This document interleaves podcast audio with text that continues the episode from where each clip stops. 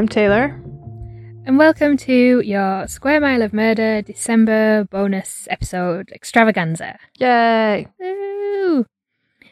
Uh, if you've listened to last month's bonus episode on the Bear Brook murders and forensic genealogy, you might remember that we said we would do a full episode on Terry Rasmussen, also known as the Chameleon Killer, because we kind of had to rush over some of his Mm. crimes and therefore some of his victims in last month's episode.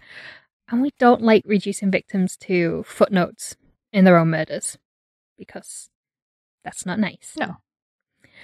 And we wanted to make sure that we could like honor them all properly in their own episode.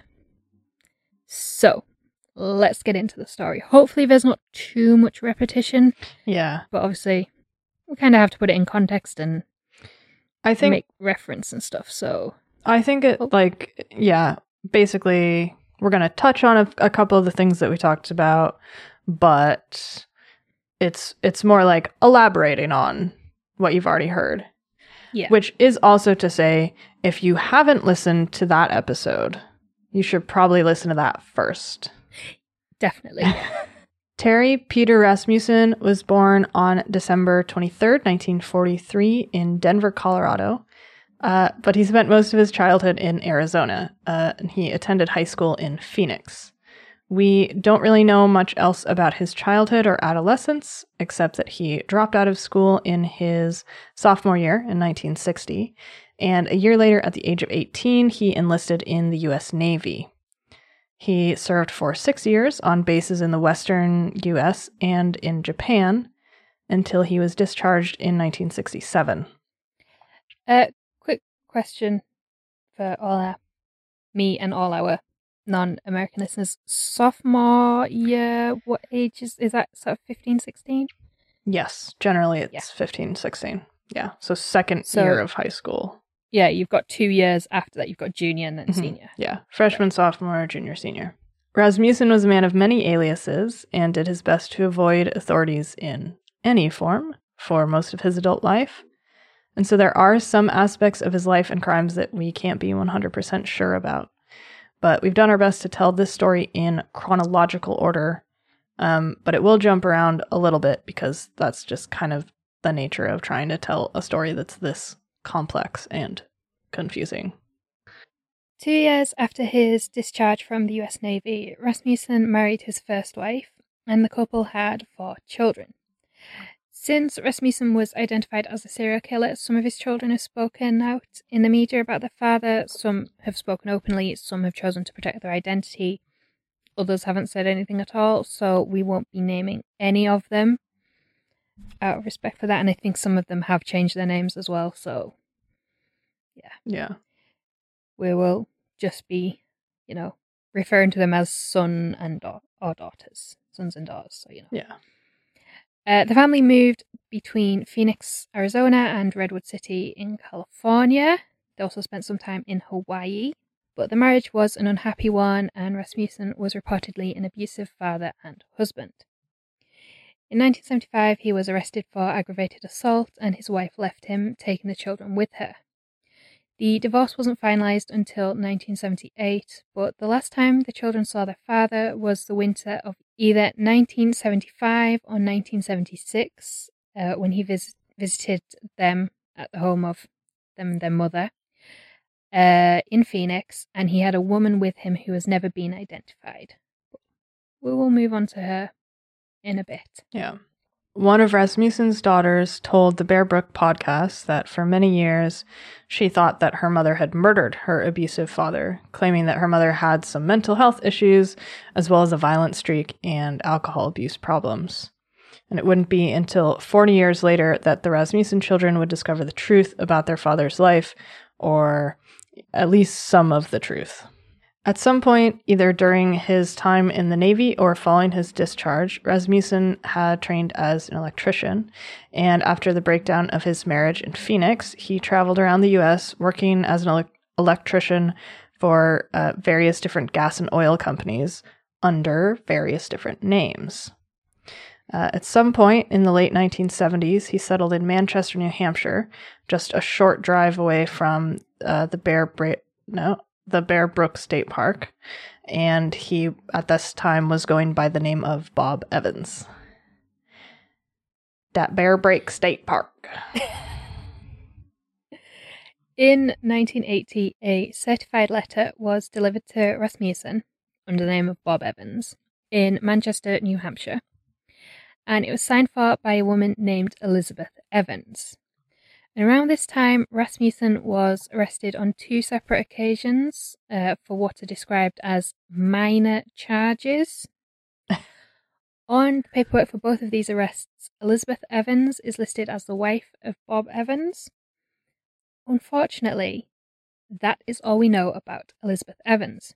There is no other paper trail for her anywhere. Hmm. As far as we can find, there are no photographs of her from her time in Manchester, nor are there any missing persons reports or a death certificate for her. We're not even sure if there is a birth certificate for her, given that Evans is not exactly a rare surname. And also assuming that Evans was her married name, or at least that she had, was going by his name, even if it wasn't a legal marriage. Yeah, yeah. Whoever she was, sadly, she was likely an early victim of Terry Rasmussen. However, we can speculate that she may have been either from New Hampshire or New England or from California. Yes. So the reason we can sort of puzzle that out is because two years prior to Elizabeth Evans being listed as Bob Evans's wife in Manchester, New Hampshire, uh, Rasmussen was dating a woman named Marlyse Elizabeth Honeychurch, uh, who was a young mother from La Puente, California. Marlyse was the adult victim found in the first barrel in Bear Brook State Park in 1985, along with her uh, eldest daughter, Marie Elizabeth Vaughn. Her youngest daughter, uh, Sarah Lynn McWaters, was found in the second barrel in 2000, along with a third child victim who still remains unknown and unidentified. Marlyse was last seen on Thanksgiving 1978 when she got into an argument with her family over her new boyfriend. Uh, none of the family members could remember his name, but we now know him to be Terry Rasmussen. Marlyse was 24 at the time, uh, Marie was seven, and Sarah was just uh, one year old. Following the fallout with her family, Marlyse and her children traveled to New Hampshire with Rasmussen, where he would tragically murder them and dispose of them in Bear Brook State Park. Based on the estimated ages of the victims when they were killed and Rasmussen's known movements in the late 70s and early 80s, it's suspected that Marlyse and the three children were murdered between 1978 and 1981. We don't know a lot about Marlyse's life. She was born in 1954 in California and married her first husband in 1971 at the age of just 17. Same year, she gave birth to her first daughter, Mary Elizabeth Vaughn, but the marriage didn't last and the couple divorced in 1974. That year, she remarried again Three years later, in 1977, Marlyse gave birth to her second daughter, Sarah Lynn McWaters. The couple separated sometime either in 1977 or 1978, and by Thanksgiving of 1978, Marlyse was dating Terry Rasmussen, presumably under the name Bob Evans. Marlyse had been in custody battles for both of her children, and both of them had lived with their fathers at various points, which is why it's so confusing that nobody ever reported her missing after that Thanksgiving. Yeah. I mean, even if she'd fallen out with her family and they thought she was just off, you know, taking some time for herself or, you know, in a mood and just not speaking to them, them two kids had fathers who had been in court battles for custody of them but they disappeared off the face of the earth and nobody bothered. It is weird. I still don't quite get that. That's the that's one thing that really I don't get about this case. Yeah. It's possible that Marlyse was the woman known as Elizabeth Evans in Manchester. Um, Elizabeth was her middle name, And if she didn't want her family to find her following their fight, she may have started going by her middle name and either uh, may have married or taken Bob Evans's name. But also, we haven't really read that theory anywhere else. We could have just made it up and we could be wrong. So, Yeah, that's the thing. I like when we did the episode last month. I didn't think of that, but then when I was reading through this, I was thinking, who you know, who is Elizabeth Evans, and I thought her middle name was Elizabeth. yeah, So it's possible. if she's listed as his wife, even if it's just like it common law married, even if it's not a Mm-hmm. an actual bi- there's not been a, like a binding legal ceremony, she could have just started going by his name, Yeah. calling herself his wife, um, which was obviously much easier to do back in the seventies. So I was thinking, I can't be the first person to think of this, No. No, I, which means it must have been thought of and dismissed. yes. Well, or Or we could be I geniuses was and we saying, just don't know. we could just be really, really smart. Definitely debatable. Um, Let's just not go down that route. uh, so there's there's that possibility, or um, if Rasmussen murdered Marlyse and the children before 1980, uh, Elizabeth Evans would likely have been someone uh, whom he met and began a relationship with in Manchester, and she was possibly from the the nearby area. Based on the confirmed timeline of Rasmussen's movements, it is unlikely that Elizabeth Evans was the woman whom the Rasmussen children remember visiting them with their father in 1975 or 76. I believe, and I think a lot of people who have looked into and worked on this case also believe that whoever the unknown woman in Phoenix was, she was the mother of the unidentified child who was found in the second barrel, and that she is another victim of Terry Rasmussen. But without any kind of positive identification, we can't say any more about her. Yeah. Um, what we do know is that Barbara Rae-Venter, who really pioneered forensic genealogy, she is working on the third child's uh, family tree using forensic genealogy. I believe that Mhm. was sort of a last update in the Bear Brook story about a year ago. So we might at some point be able to, you know, if we can't identify her, at least identify her family, Mhm. uh, even if we don't know her name. Yeah. At some point in 1981, Rasmussen, who we believe was still going by the name of Bob Evans, met and began a relationship with Denise Beaudin. And one just really sad thing about this story is we don't know much about his victims. There's just so little information on them, and it's almost like, you know, like the it's a horrible classification, but like Skid Row killers Mm-hmm. Who target the like the vulnerable sort of people who are homeless, people with addiction issues, Mhm. sex workers, the less dead, Yeah. essentially. And I hate those terms. Uh, people on the sort of fringes of society. Yeah, and he knew he knew how to get away with with this because he knew how to isolate his victims. Yeah. What we do know about Denise is that she was 23 when she disappeared. Like Marlyse, she had fallen out with her family during a Thanksgiving dinner. This was in Goffstown, which is about 10 miles away from Manchester in New Hampshire. And she was never seen again. A few days after Thanksgiving, Denise's parents went to the house in Manchester where Denise lived with her new boyfriend, Robert Evans, or Bob Evans, and her six month old daughter, Dawn. Uh, Denise and Rasmussen slash Robert Evans had been having money problems before they disappeared, and so her family assumed that they had just gone on the run to escape those money problems. Now, because of this, they never reported Denise and Dawn missing. Uh, and we now know that Dawn is the young girl named Lisa who was abandoned by Rasmussen at an RV park in Scottswood, California in 1986. And uh, we covered her story in uh, great depth and detail last month in the bonus episode. So if you don't remember Dawn slash Lisa's story, you should go back and listen to that episode um, and get a get a refresher there.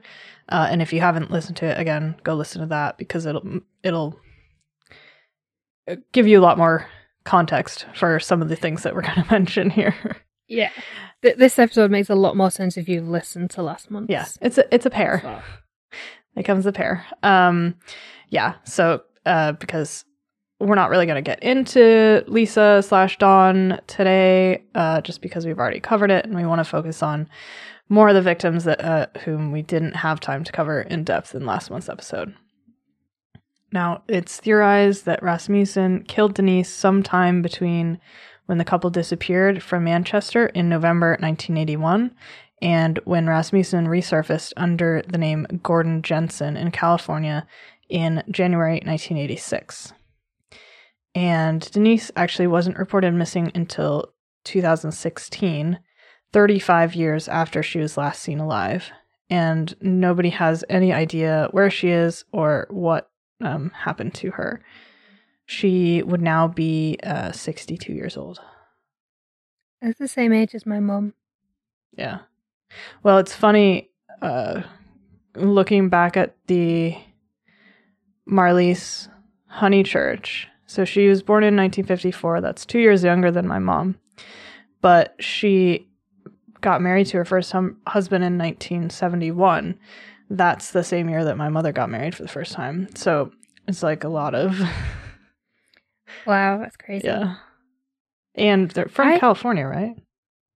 Yeah. Yeah, La Puente. Yeah. So, That is, is crazy. And of course, the only the only reason she's been reported missing is because they finally identified Lisa's mother. yeah. They identified her as Lisa's mother. Yeah. And that's when they realized that she hadn't been seen Yeah. Which is 35 years. like wild to think about. When Dawn slash Lisa was taken into the care of local authorities in California in the summer of 1986, she told law enforcement officers that she had had other siblings, but they had died whilst they were camping after eating field mushrooms. But because Dawn was just six months old when she left Manchester and five years old when she was abandoned in California, she doesn't have any real idea of who those siblings were wh- how old they were, when and where they died, or even their names, Mhm. anything like that. Yeah. Now we know that by this by 1981, they couldn't have been Marlyse's children, because you could argue that it could be like, because I'm going to go ahead and say that these were incredibly abusive relationships. Mm-hmm. So it could even, you know, one explanation would have been he had essentially two wives and they all lived together and the kids were brought up together. But by 81, we know that Marlyse and her children and the unidentified child were dead. Mm-hmm. Yeah. So does this mean that Rasmussen had children with Denise? Mhm. Or did he kill Denise soon after she disappeared and then met another woman who had children and killed her and her children? We have no idea. Yeah. Well, and also like if it was something like that where he killed Denise Beaudin soon after they had last been seen, and Dawn was so young, like just six months old or nine months old, or like still a baby, basically, and he s- sort of took up with another woman. He could have been with another woman from for a- a while. Yeah. And then have killed her and still had kids around before Dawn slash Lisa would have any memory of it at all because she was so young. So it's so Yes. So she could have been told that her mother had died, but these were her actual siblings. yeah, exactly. So, yeah. So we have no idea of their identities, but authorities are confident that her claims of other siblings who ate poisonous mushrooms is proof that there are other victims of Rasmussen who are out there who are still unidentified, Yeah. who people might not even be looking for. Yeah, unfortunately. Yeah. Uh, what authorities do know is that Rasmussen had gone by the name of Curtis Mayo Kimball in 1985 when he was arrested for a DUI in Cypress in Southern California. And that at some point he had stayed in an RV park in Texas. However, by the time authorities discovered where he'd been staying in Texas, the park had been sold and the new owners had destroyed all of the old paperwork. Helpful. So, interestingly, there was another woman named Denise who disappeared from the Manchester area in the early 1980s who may have been linked to Rasmussen as well. Denise Ann Daneault was 25 years old when she was last seen leaving a club in downtown Manchester in June 1980. And she said that she was going on to a party after being at the club. Denise was divorced with two young sons, and her friends and family said it was completely out of character for her to just disappear, leaving her sons behind the way that she did. Um, uh, Denise Daneault lived on Hayward Street in Manchester, just down the street from Rasmussen. Just six weeks before she disappeared, 14 year old Laureen Ann Rahn also disappeared. She lived just two blocks away from Hayward Street on Merrimack Street. Despite the 11 year age gap, it was said that Laureen and Denise resembled each other quite closely, which fueled speculation that they had been taken by the same kidnapper slash killer. Uh, Rasmussen has been linked with the disappearances of both women, but there doesn't seem to be a lot of evidence other than he was a serial killer who lived and was active in the area at the time. We've talked about this before. I think mainly in the Angus Sinclair episode.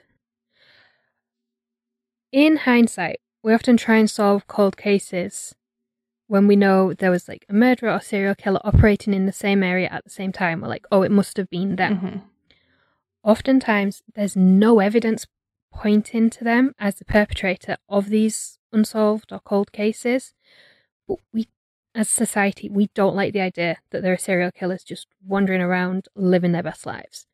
So we ascribe other crimes from the same time and place to them despite a lack of evidence or even evidence pointing to the contrary. Yeah. And as I said, Angus Sinclair, I think, is the main example of that when he's been linked to Bible John. Yes, yeah, that's that's I was trying to remember what the link there was. These two women, uh, Denise Daneault and Lorraine Rahn, they could very easily be victims of Rasmussen's. And also, I guess it's important to note that at the time they weren't the police weren't sitting there being like, "Oh yeah, we like we know this guy Rasmussen, he lives right down the road. He's a bad guy." They had no idea who he was. Like so this No. is all putting the pieces together after the fact. And so again, it's uh pretty much all speculative. Yeah. um, if not sort of educated guessing. With all that in mind, um, we don't really have a good idea of what Rasmussen got up to between leaving Manchester and then resurfacing in California as Gordon Jensen in 1986, except uh, for the DUI in 1985. In late 1986, authorities found that Gordon Jensen and Curtis Kimball were the same person. Uh, and they still had no idea that neither of these um, aliases were his real identities. They just thought one of them must have been the one. Yeah. I think they eventually settled, settled on Kimball. Kimball. because that was the Yeah. oldest rec- like alias that he'd gone Yeah. by. But I'm just thinking he had to have done something while he was living under the name of Kimball, otherwise he wouldn't have changed it to to Jensen just because of a DUI. Yeah, I don't think. you would think. Um, so after he abandoned Dawn at the RV park, he moved around the western U.S., specifically California, Idaho, and Oregon. In the autumn of 1988, he was arrested in San Luis Obispo driving a car stolen from a home in Preston, Idaho. And he was arrested under the name Gerald Mockerman. And uh, just like every other time he was arrested, he was fingerprinted. And the prints showed that Gerald Mockerman was Gordon Jensen slash Curtis Kimball.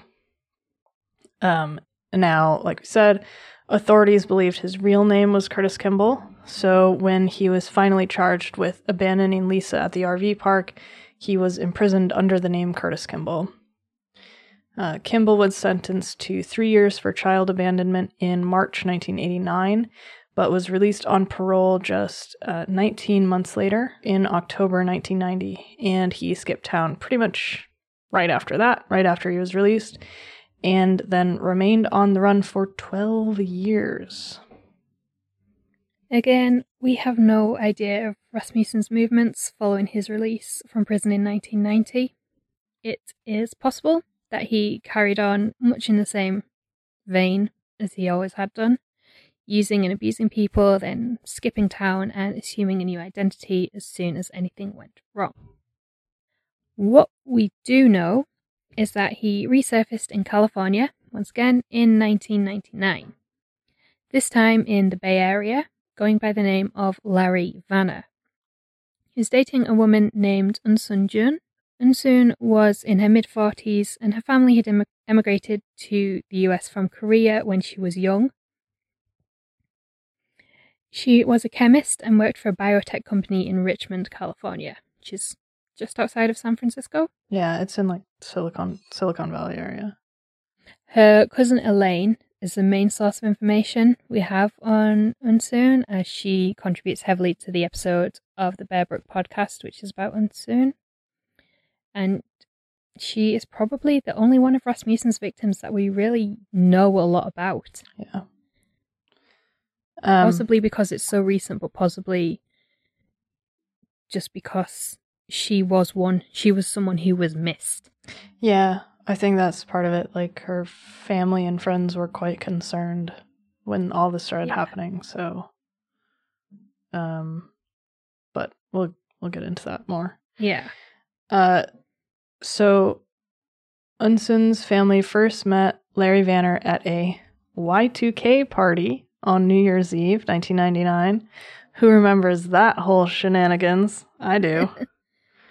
I sort of vaguely remember it, but I also remember reading a few years ago that everyone was like, "Oh, remember how it was like the Y2K panic and it turned out to be nothing and it was so stupid and everything." And then there was like someone who worked in the IT computing industry hmm or electronical engineering, whatever that sort of not just computers but the wider Yeah. sort of industry had said, you know, they'd worked in the industry in the late 90s and they said the reason nothing happened is because it was years of work on the part of those in that industry to make sure everything worked beyond, you know, 1159 on December 31st, 1999 wasn't wasn't that it was a whole hoax and a big panic over nothing.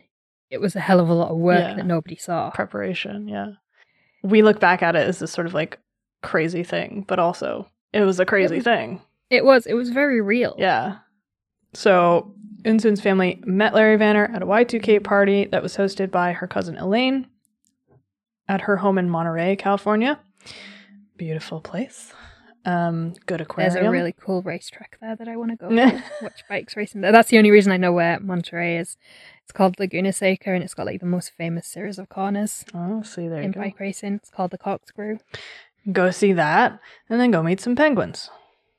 No matter how excited Eunsoon was about her new boyfriend, her family just like could not stand him at all. Uh, the two of them arrived at Elaine's house in a filthy white van, and Elaine says that when he stepped out of the van, a chill ran down her spine. And that's never a good thing. So she was further disturbed by Vanner slash Rasmussen's general lack of hygiene, including his dirty fingernails and scruffy clothes. Uh, Elaine described his only redeeming feature as being his bright blue eyes. His appearance was not the only red flag that Elaine noticed during the party. Um, she tried to be supportive and happy that her cousin, who had always sort of been unlucky in love, was finally happy in a relationship. And so, with that in mind, she tried to get to know Vanner slash Rasmussen a little bit better. Elaine asked him what he did for a living, and he replied that he was a retired army colonel. But when she tried to probe further, telling him that her boss was a retired full bird colonel and that they might even know each other because they were about the same age, uh, but when she said this, his whole demeanour changed. She says his face darkened and he leaned over to her, saying, Don't ever question me or ask me again about my past. But before Elaine could even respond, he sat up straight, went, you know, brightened up, and went back to normal. Just chatting and having a good time. You know, almost as if like a light switch was flicked on and off really quick. At one point, he also claimed to own properties all over California, but couldn't tell anyone where these properties were he also said that he had previously worked for the CIA and could disappear if he wanted to. Great. That's normal. I mean, we know he's good at disappearing, but I don't think he worked for the CIA. Yeah, those are like two different things. things didn't get better when a few days later, Eunsoon called Elaine to ask her what she thought of her new boyfriend. Uh, Elaine tried to voice her concerns about Vanner, explaining his response to her asking him fairly normal questions about himself and his life. Uh, and she urged her cousin to make sure that he was who he said he was. But this only seemed to anger and upset Eunsoon, who took it as her family just not being happy for her. Elaine worried that Eunsoon's open and free spirited personality, combined with her loneliness and lack of happiness or success in relationships, uh, would leave her vulnerable to being taken advantage of. Following this exchange, Eunsoon began to drift away from her family and friends. No matter how um, often or vehemently their family tried to voice their concerns or approach the subject of Eunsoon's relationship with Vanner, it would always uh, lead to arguments. And eventually, Eunsoon uh, emailed various members of her family saying that since they couldn't be happy for her and her relationship, she didn't want uh, anything else to do with them. Elaine says that the emails didn't sound like Eunsoon, but it wasn't until a few years later that they would all realize that this was because they weren't from Eunsoon at all. This is a really common tactic employed by abusers to distance their victims from their loved ones. And we see this happen over and over again in Rasmussen's relationships with Denise, Marlyse, and now with Eunsoon. They were all isolated from their family following arguments. And all of these arguments reportedly stemmed from issues with the families had with the relationships with Rasmussen. Yeah. And we even see the same sort of thing with, with Dawn, Lisa, although it's a different kind of abuse. Following the presumed death of her mother, she was isolated from everyone in order for him to keep her as an alleged sex slave. She had no friends, there was no family, there was nobody was looking for her. And the only reason she was saved was because the owners of the RV park took an interest in her and were concerned for her well-being because she appeared to be underweight. She had no toys. She didn't interact with other kids. Yeah. And if they hadn't been so sort of astute and noticed that, she would have. Well, she was a victim, but it could have been a lot worse. It could have ended in murder. Yeah, exactly.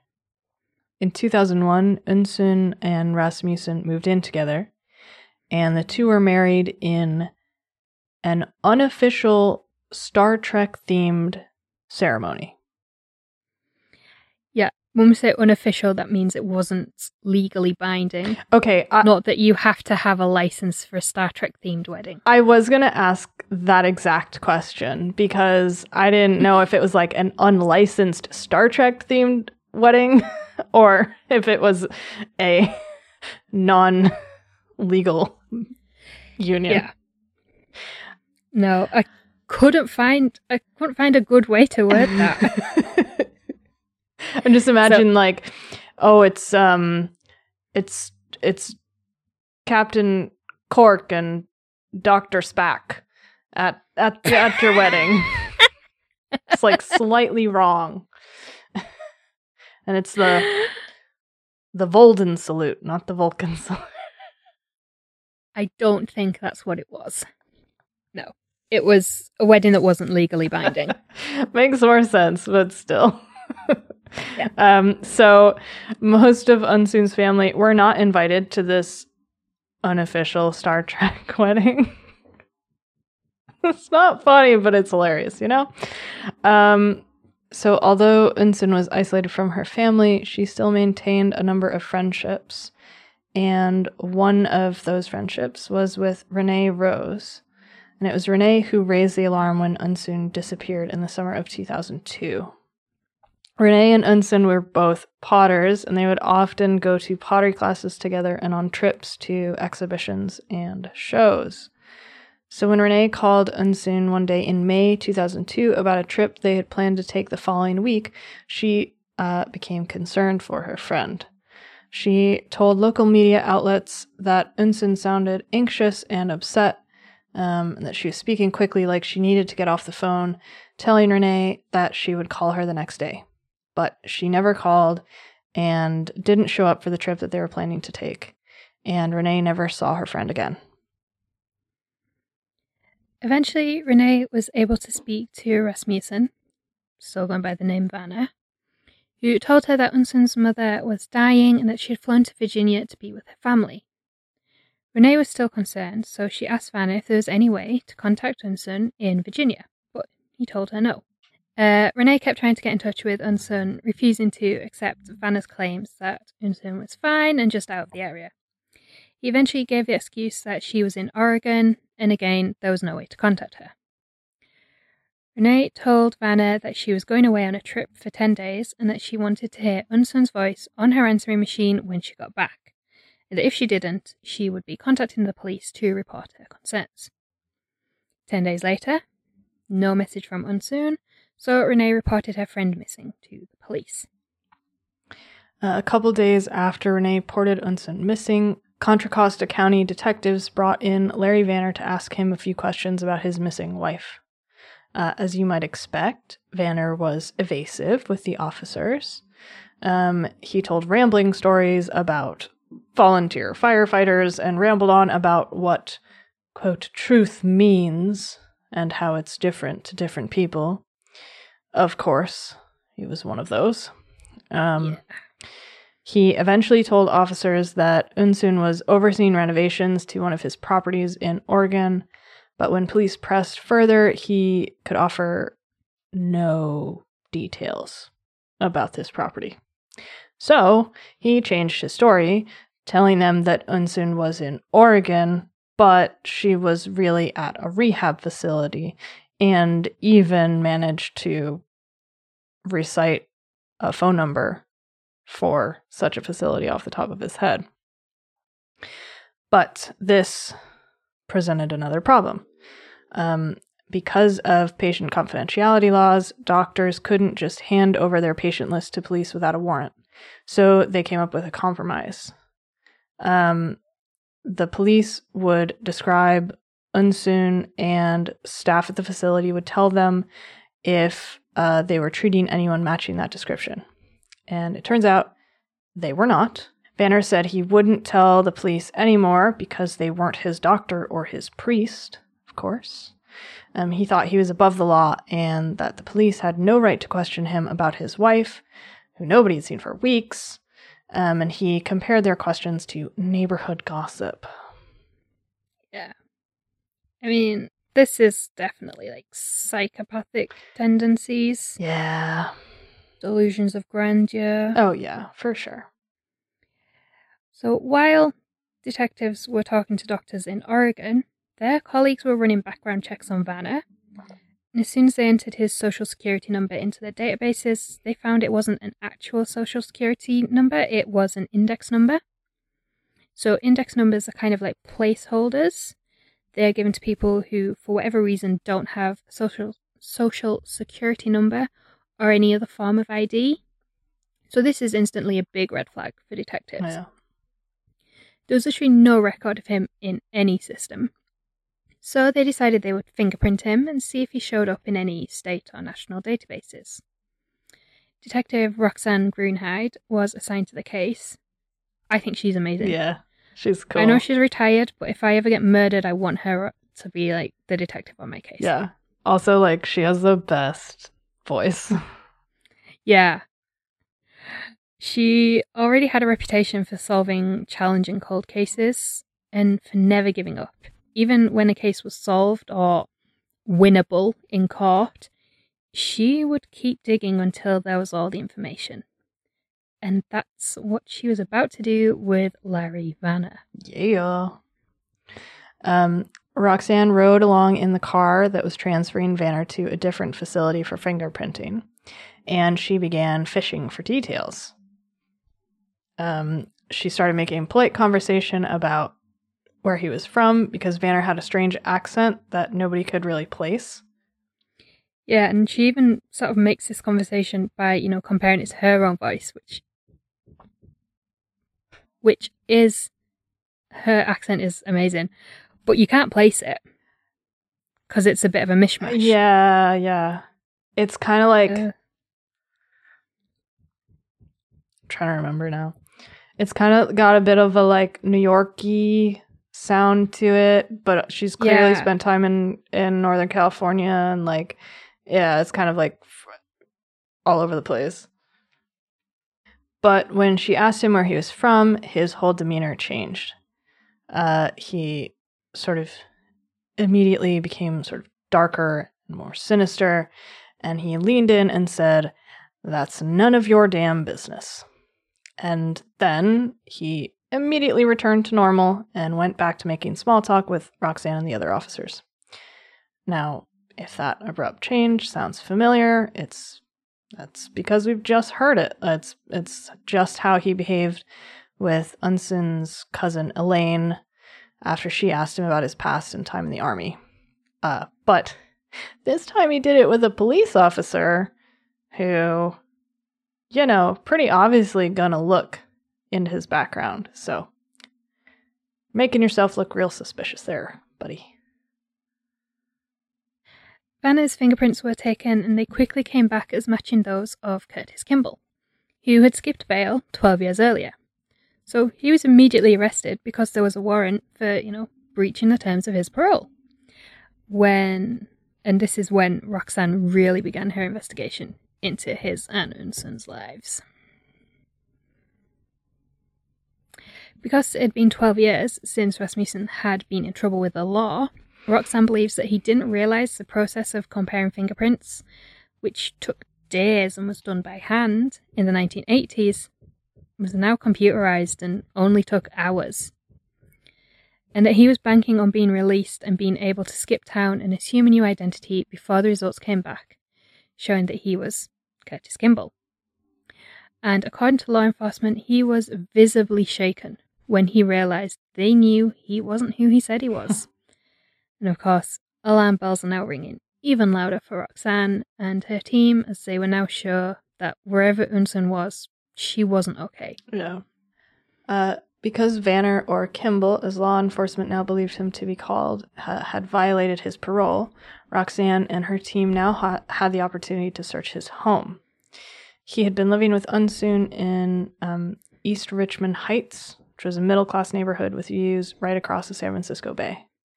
Roxanne explained on the Bear Brook podcast that they didn't do a thorough search that a CSI team might do. They didn't go through everything with like a fine tooth comb. They were looking for a body. So they didn't bother looking in drawers or under furniture, you know, places that weren't big enough for a body. Um, Yeah. the house didn't really give them anything. But when they moved into the outbuildings, it was a whole different story.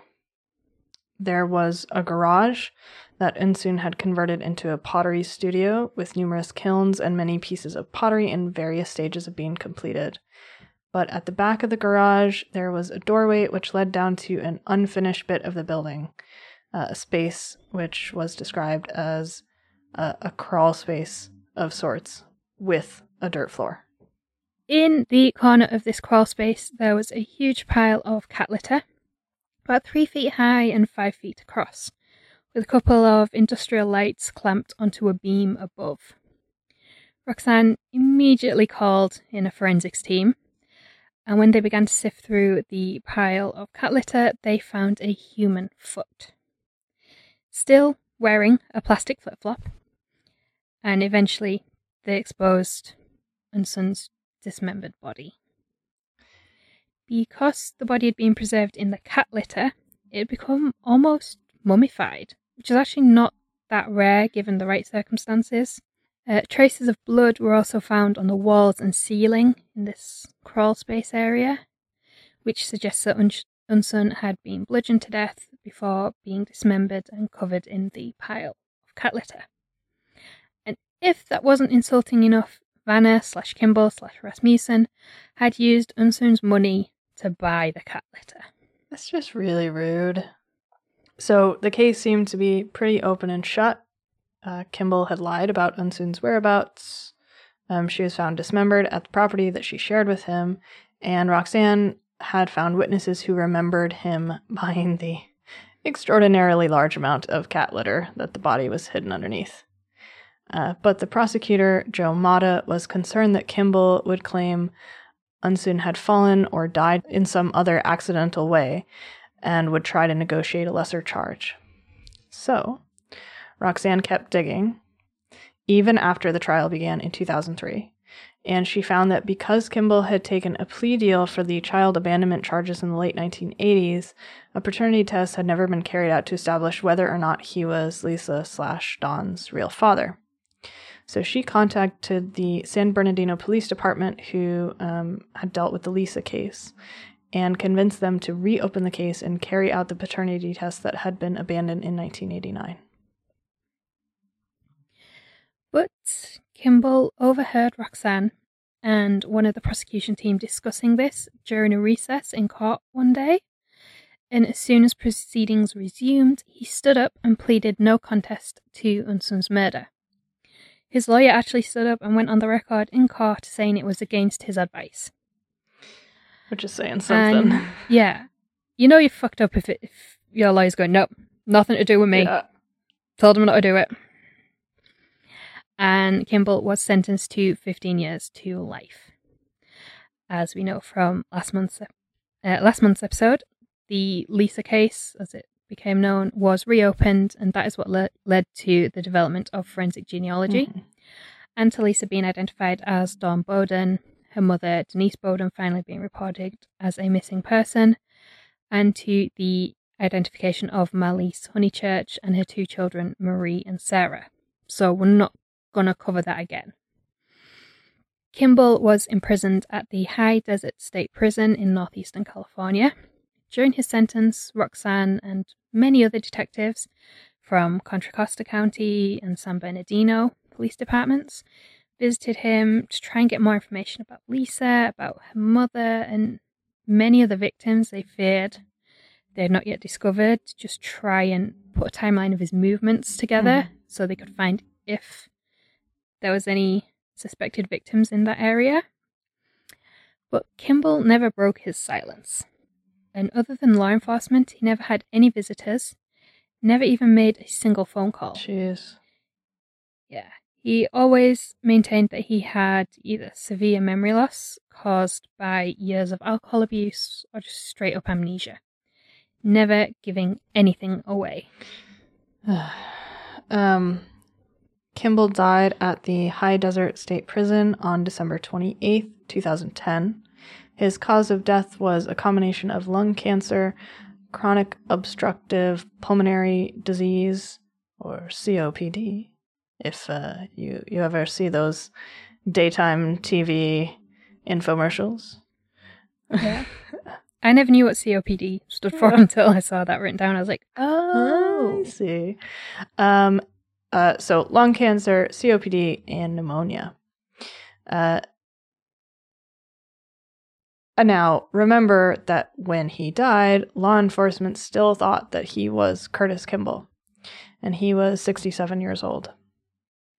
So, in trying to trace Kimball's life and uncover all of his criminal activity, law enforcement had begun referring to him as the chameleon killer because he was so adept at changing his identity to blend in with his surroundings. Um, uh, so good at conning victims and presenting himself as an ordinary man to everyone else. It would take until 2019, almost nine years after his death, for them to finally discover his true identity. Uh, in 2017, clips from his interviews with Contra Costa County detectives were released in uh, the media in an appeal for anyone who knew Kimball's real identity to come forward. And one of his sons did just that. In 2019, DNA testing using samples from a son and daughter of his eventually confirmed that Kimball was Terence Peder Rasmussen, also known as Robert or Bob Evans, Curtis Mayo Kimball, Gordon Jensen, Larry Vanner, and Gerald Mockerman. Probably a few more A-listers in there that they haven't discovered. I'm yet. sure. He spent a lot of time evading Yeah. police. Sadly, we still don't know where Denise Beaudin is, nor do we know the identity of the third child in the Bear Brook case, who was confirmed to be Rasmussen's biological child. We don't know who her mother is, and therefore where she is or what's happened to her. We, I mean, we can presume with a say, you know, it's probably safe to assume that she is another victim of his. Mhm. Um, we don't know for sure who Elizabeth Evans is, if she was Marlyse Honeychurch, which is what I believe, or if she was another victim of Rasmussen's. We have no idea how much destruction Rasmussen left in his wake in the years that are still unaccounted for. Four years between leaving New Hampshire with Denise and Dawn and turning up in California and abandoning Dawn at the RV park, and the 12 years that he was on the run after skipping uh, skipping town after being released on parole.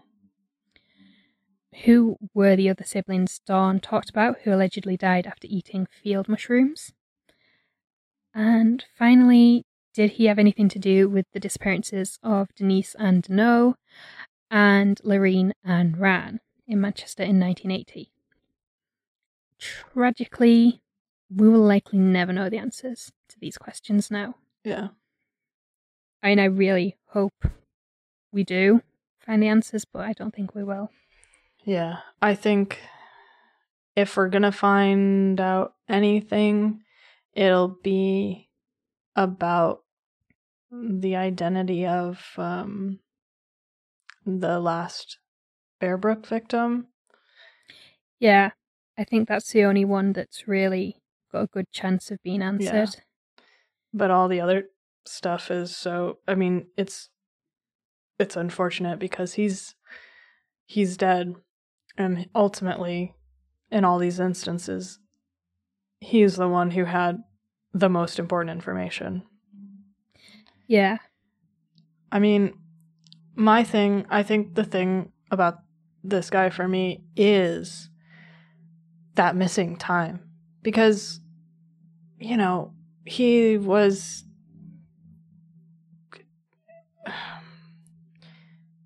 not abducting but like coercing women to come with him and live with him and like bring their children to him like for years uh starting in the 70s maybe before that we don't really know um yeah, but so he was doing something between being in New Hampshire and being in California. Like he was up to something. I 100% believe that. In the 12 yeah. years between leaving uh prison and showing Mhm. up in California with Eunsoon, especially if you look at that crime, in this case, one of the only ones where it's like very cut and dry of like we there's a body, there's a crime scene, and it's definitely this guy. Like no doubt about it. Yeah. It's like quite obvious and obviously he's been linked to the um Bear Brook murders as well. But yeah. he was a predator his his entire life. So those, I mean, technically he was on the run for twelve years, but there was only nine years that are unaccounted for. yeah. Those last three, we know he was in the Bay Area with Eunsoon. But those that first nine years, I 100% believe there are more victims. Oh, yeah. And I think by the time he killed Eunsoon, he was getting sloppy because he'd got away with it for so long. Yeah, that's the thing. And it's like, I mean, certainly if someone is out there smart at physic or uh, criminally sophisticated enough to know how to distance one of their victims from their family and friends and then to murder them and hide their body and the evidence to buy fucking cat litter and you know use that so Yeah. that there's no smell like all that kind of stuff. Like this guy he's not new to this. He's done this before. He like you know that he has been up to some shit and he's just left a wake of destruction for his entire life. Yeah. Well, if we go by what we know, we know there's four confirmed victims, the Bearbrook victims. Denise Beaudin is almost certainly another victim. Mhm. There's the mother of the unidentified child in Bearbrook. Yeah. That is at least six victims. yeah And that's six victims in a very short period of time as well. yeah From the late 70s. So that let's go from, say, um, let's go from, say, 76 to to 80 80, 81, 82. Well, Thanksgiving eight- 1981, that's the last time Denise was seen alive. So let's let's add a few more months onto that. So let's say from 76 to 82. That's six victims in 6 years. Yeah. And what's, I think, also uh, important to think about with him, because I could see people saying, oh, well, maybe that last Bear Brook victim who's not been identified, the, the child, maybe it was just the child. So he kidnapped his own child or whatever, and then the mother is just out there somewhere. But that's not his MO. Like, he takes No. women with children and then base i mean he's like he's kind of like a serial family annihilator Yeah. I'd never thought of it like that. like he he creates these little family pods and then just destroys them Yeah, when when he's bored Yeah, and wants when he wants something else or has no more use. Definitely, yeah. Yeah, I'd never thought of that. yeah so like so you know we can say oh the the the mother of the the final bear brook victim is could be one of his victims denise beaudin could be one of his ex- like highly highly likely based on all the other Yeah. patterns i think Yeah. And like I said, there's there's the the children that so, supposedly died from eating mushrooms when they were camping. That the timeline doesn't fit for that to be Marlyse's children. yeah So there's there's those as well. Then there's the the few years in the eighties when he's on the run after abandoning Dawn slash Lisa. And they say there's nine years that are completely unaccounted for, and he's got so adept at mm. basically killing people and disappearing. yeah There must be more victims in those nine years. And then by the time he kills Eunsoon, I think he's just got lazy yeah because he's got away with it for so Yeah. long. I just think I also think that like it just so happened that her family and her friends weren't as as put off by the sort of distance that he put put between them as some of the other families like Yeah. you know it, uh, And I think probably the time period helped because you've got email, you've got it's easier to reach people or it's easier to realize that people aren't where they're supposed to be. Yeah, and I think that's another aspect of, of the laziness is that he's not gone to the same length to isolate her Yeah.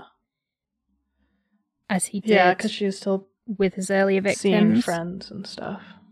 Yeah, she still had like right up until she disappeared, she still had plans with friends, whereas um Denise, Marlyse, let's say whoever any of his other victims that we don't know Yeah. about, nobody nobody was expecting them to turn up. Yeah, exactly. Uh yeah. So I think that like I mean, it very easily could have happened that he could have just disappeared again and just kept going, I think, if if circumstances had just been that slight bit different in in Eunsoon's case. Yeah. Yeah, if if the prince had taken a, an extra day or something to come back, Yeah. say say if all the computers or something went down and he was able to leave Yeah. police custody he'd have been gone That's the thing that totally gets me about this guy too. Is it's not it's like he sticks around until he's caught. And then he splits. It's like it's so bold. yeah Like, it's not like, "Oh, I've committed a crime and now I need to leave." It's I've committed a crime. Let's see if anyone catches on. If they don't, I'll leave in my own time.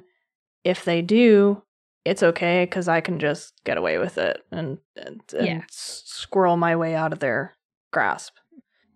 they say he was a predator his whole life and i think his victims were just chosen for who for for what he could get out Yeah. of them it wasn't like he had some sort of grand plan there was no manifesto there was yeah, no yeah, yeah. sort of big thought pattern behind it. It was opportunity. Yeah, I agree with that. Yeah, it's definitely it's a fascinating uh, set of cases. Horrible, but fascinating, especially because of the way it's been they've all been put together, I think. Yeah.